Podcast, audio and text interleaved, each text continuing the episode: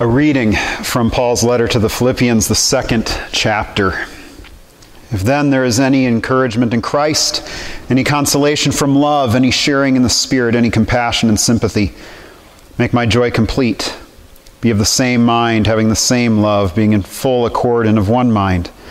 Do nothing from selfish ambition or conceit, but in humility regard others as better than yourselves.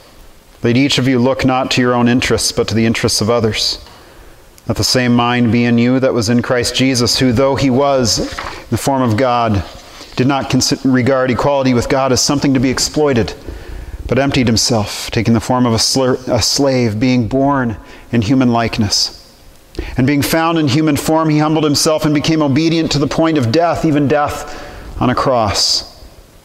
Therefore, God also highly exalted him and gave him the name that is above every name, so that at the name of Jesus every knee should bend in heaven and on earth and under the earth, and every tongue should confess that Jesus Christ is Lord to the glory of God the Father. Therefore, my beloved, just as you have always obeyed me, not only in my presence, but much more now in my absence, work out your own salvation with fear and trembling.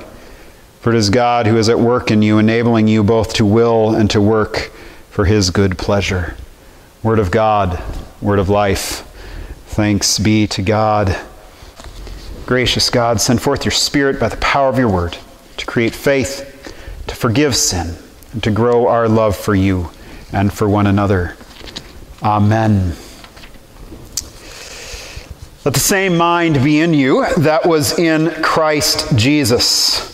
Well, today I have three stories for you to start off three stories because COVID has been pretty hard on all of us. It's been pretty hard on certain segments of our population, the elderly, the, the vulnerable, but also on this special little group called influencers. If you don't know what an influencer is, they're very, very, very Z list celebrities who have been chosen because they're pretty or they look cool or, or whatever, and they're paid money to have pictures taken of them in social media wearing certain glasses or shoes or nails or, or whatever, so, whatever it might be. And The Guardian, newspaper out of England, talks about the issues around influences or around social media marketing in this way. It says, It's a world in which brands are cashing in by bottling up envy and using it to sell every fr- everything from overpriced shoes to fancy glasses, injecting a daily dose of paid for content into our news feeds without our knowledge. For those of us who will never be fashionable, beautiful, or beach ready enough, it means a slow drip drip of unrealistic lifestyles and unattainable body expectations that only serves to leave us feeling inadequate and quite possibly with a substantially lighter wallet. What it is, is almost the dark underbelly of marketing. Before we would know a commercial when we saw it, we'd know an ad when we saw it, but now it's stuff that just shows up, crops up, and tells us you should have this, and we think, okay. Well, it's gotten worse with COVID. And there's a new phrase that has crept in quarantine envy. And this is from the New York Times. Quarantine envy got you down? You're not alone. A beach house, a suburban home, a home without children, a home filled with family. These days, everyone wants something that someone else has. And so then this, this New York Times piece highlights for us how influencers are getting destroyed by their own work today in the coronavirus season. She writes When the coronavirus hit France, Leila Slimani, a popular French Moroccan novelist, and her family left Paris for their country home. Must be rough. Once there, Ms. Slimani began writing a quarantine diary for the newspaper Le Monde. The response, especially from people in teeny Parisian apartments, was so scathing she apparently abandoned the series. When the billionaire David Geffen posted photos of his mega yacht on Instagram while he quarantined in the Grenadines, the backlash led him to turn his account private. Oh, the poor lambs. I so feel sorry for him. Quarantine envy. If, if it's not a widespread term yet, it should be, this author writes. Envy, of course, is the joy devouring emotion of craving what others have, even before the pandemic. Social media was linked to rising levels of the emotion. Social media magnifies and creates instant destructive envy, said Andrew Oswald, professor of economics and behavioral science at the University of Warwick in England, and also probably someone who sits on their front porch and tells kids to get off his lawn. He's also a co author of a study on whether envy is societally harmful. Short answer yes. They could have just asked the church. You know, we've been preaching against it for years. It's one of the seven deadly sins. But the, this professor continues there's a globalization of envy, and in the longer run, we have to regulate it. The author of the article in the New York Times continues I've, I've seen the discontent over the years in my day job, moderating reader comments. If you want to know the depravity of man, you just read the comments on newspaper articles online, just if you're wondering. Growing wealth disparity, along with ubiquitous social media, appears to have made us all less satisfied and snarkier. The pandemic has fueled the fire. Essential workers envy those working at home. People who were laid off envy those who weren't. Those homeschooling young children envy those who aren't. We all envy the rich. Those studying the topic find the reaction understandable. When people are miserable, their resilience to other bad things becomes reduced, said Dr. Oswald.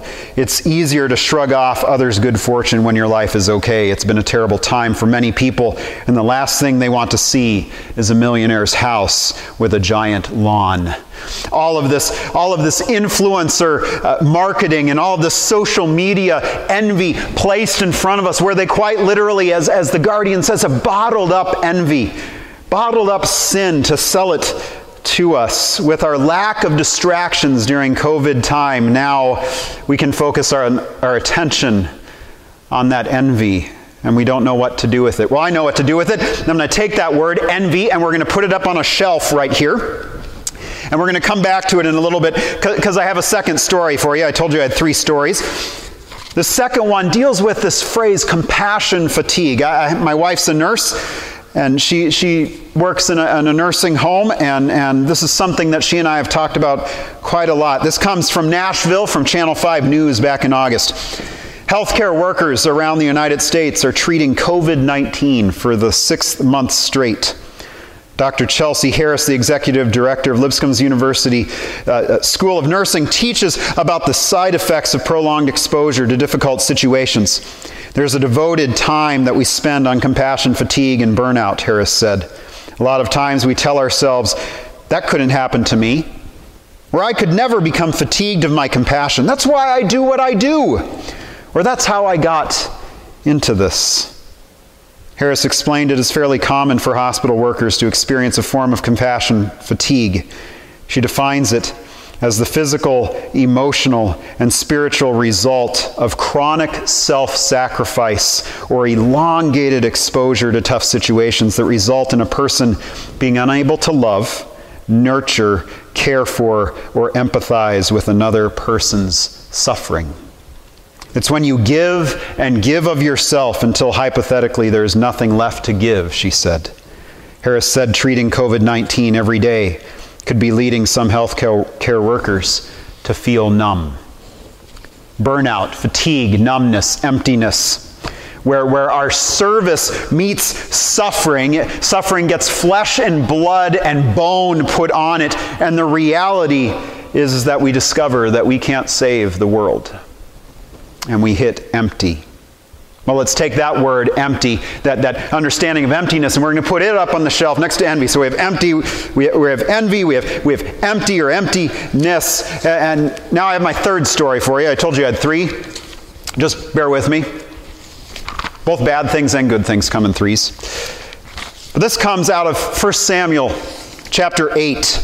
This is where the, the people of Israel have come to Samuel and they said, We want a king. We want to be like all the other cool kids in town. All, the, all of them have kings. We want a king too. We want to sit at the, the cool kid table. And, and God says, Okay, but tell them what a king is going to be like. And so Samuel comes to them and says, These will be the ways of the king who will reign over you. He will take your sons and appoint them to his chariots and to be his horsemen, and to run before his chariots. And he will appoint for himself commanders of thousands and commanders of fifties, and some to plow his ground, and to reap his harvests, and to make his implements of war, and the equipment, equipment of his chariots. He will take your daughters to be perfumers, and cooks, and bakers. He will take the best of your fields, and vineyards, and olive orchards, and give them to his courtiers. He will take one tenth of your grain and of your vineyards, and give it to his officers and his courtiers. He'll take your male and female slaves and the best of your cattle and donkeys and put them to his work. He will take one tenth of your flocks, and you shall be his slaves. And in that day you will cry out because of your king, whom you have chosen for yourselves, but the Lord will not answer you in that day. If you notice, there was a word that kept on coming to us. It was a word take, take, take.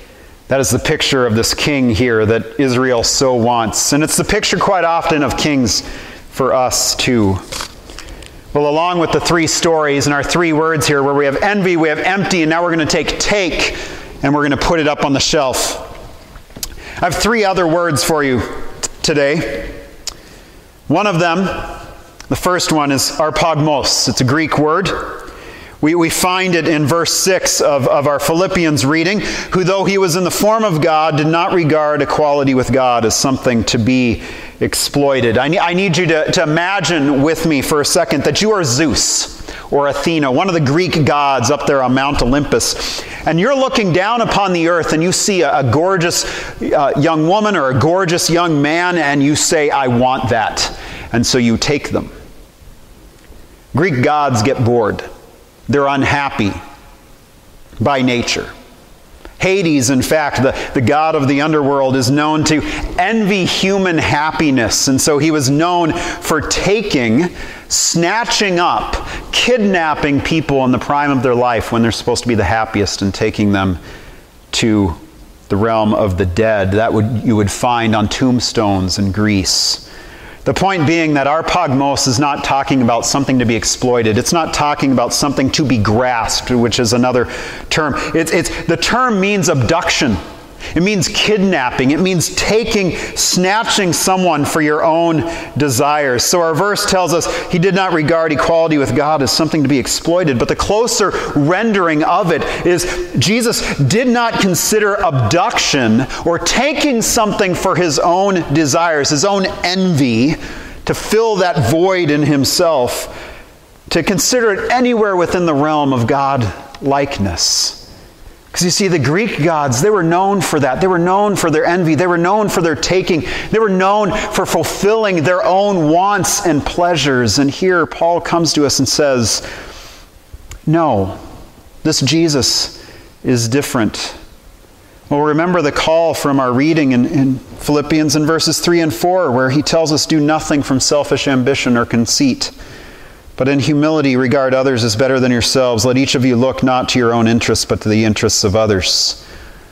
This word is not about, about Jesus leaving aside his godliness, it's about him changing for us what a God is, and this call for us of what it means to be his. Arpagmos is a word that should smite us, should kill us. It should drive home with, with provocative means the reality of who this Christ is, uh, the reality of what kind of God he is, the reality of what kind of king he is. There's no envy, there's no self ambition. He takes that envy off our shelf and he throws it away, and instead, he becomes a slave to serve sinners. He became a human being in order that he might die. He was humbled. The, the word humbled there actually more closely resembles to be humiliated. You lose in battle, and someone has their foot on your neck and is raising their sword above their head. He becomes a loser. It even says he became obedient unto death. Even more so, he beca- became obedient unto us. We come to him and we say, Crucify him. And he says, Okay. And so then he takes that cross Paul adds even death on a cross because it would have been humiliating. He wasn't to die in his sleep, he wasn't to die of old age. He was to suffer an execution at the hands of sinners. That he might be a God who descends into the deepest, darkest, dankest, most sinful parts of us to free us, to rescue us, even kill us to bring life. In our most envious parts, the parts we grasp at anything in order to, to, to feel alive. He throws it out that he might place himself there for you. Well, our second word is a Greek verb, kanao. It's where we find in, in verse 7 he emptied himself. Kenosis is this melting away. It was a medical term. And it, it, it would be like you understanding the times when you've gotten butterflies in your stomach because, because your spouse is near or, or, or anxiety has hit you. You've lost your breath. The Greek poets would use it and actually connect it to being lovesick. This love sickness, a love that longs for its lover.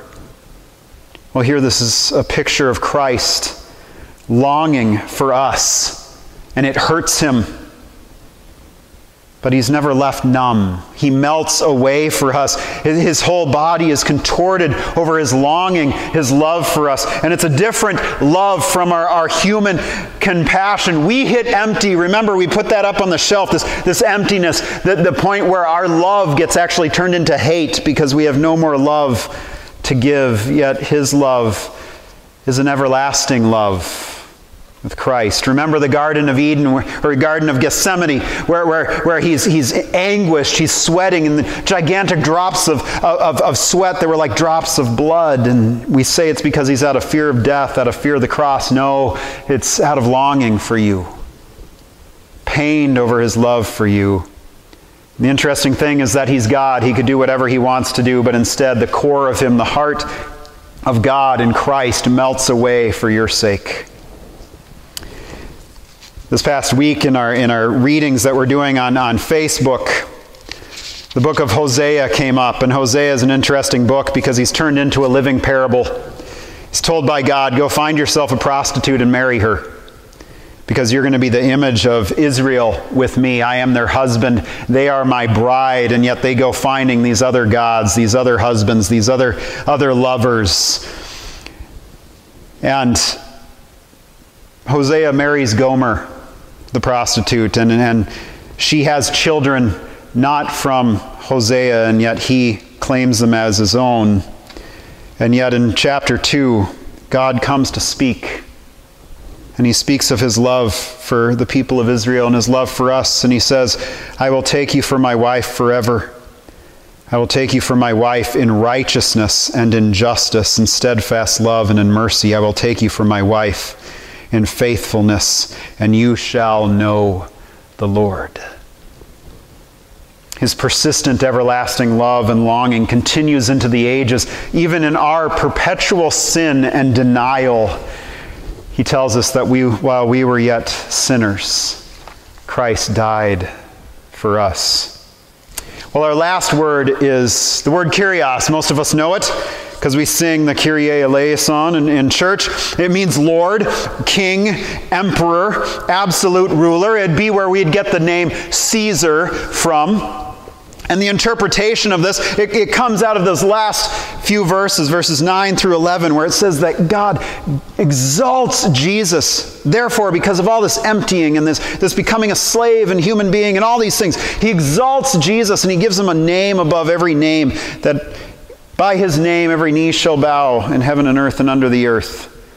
And, and confess that Christ is Lord, is, is kurios. Well, there's two views on this. One will say because of all that he went through, he's earned to, the right to be king, to be Lord, to be emperor. And so we see pictures of him sitting on a, on a, on a, uh, a, a gigantic throne with a huge crown and a scepter and, and, and all these things uh, to, to give this picture of, of a Roman like emperor but there's a different way to look at it. What ends up happening instead is that he changes lordship forever.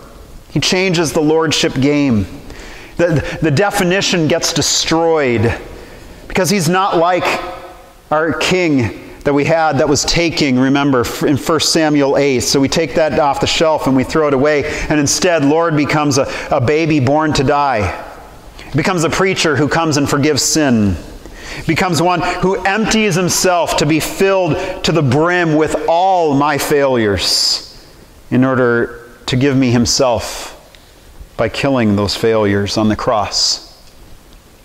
The Lord changes the term this Lord, making it different so that all other lords become obsolete. And so Paul says to us have the same mind in you. Think the same thing as was in Christ's mind. Confess the same truth of who Christ is for you.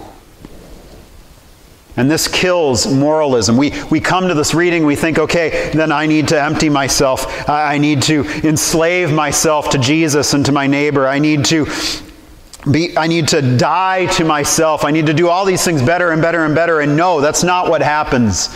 Instead, it's, it's the, it, it comes as death and resurrection to you. Because if we live in Christ, which we do, then we share in his sufferings.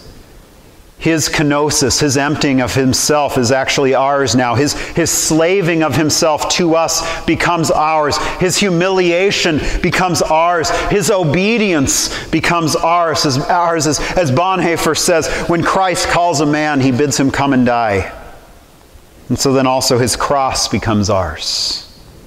And with that death comes life. Not a call to, to be these things on our own because we can't because in fact, we, you, you, you have died, and you are now hidden with Christ in God. Moralism dies. It's gone. It's hidden. It disappears. Moralism seeks to make you better. Christ seeks to kill you and raise you. So gone is envy.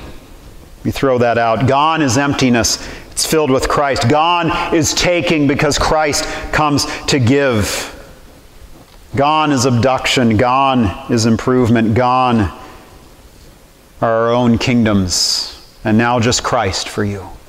He is yours. You are His. Thanks be to God. Amen.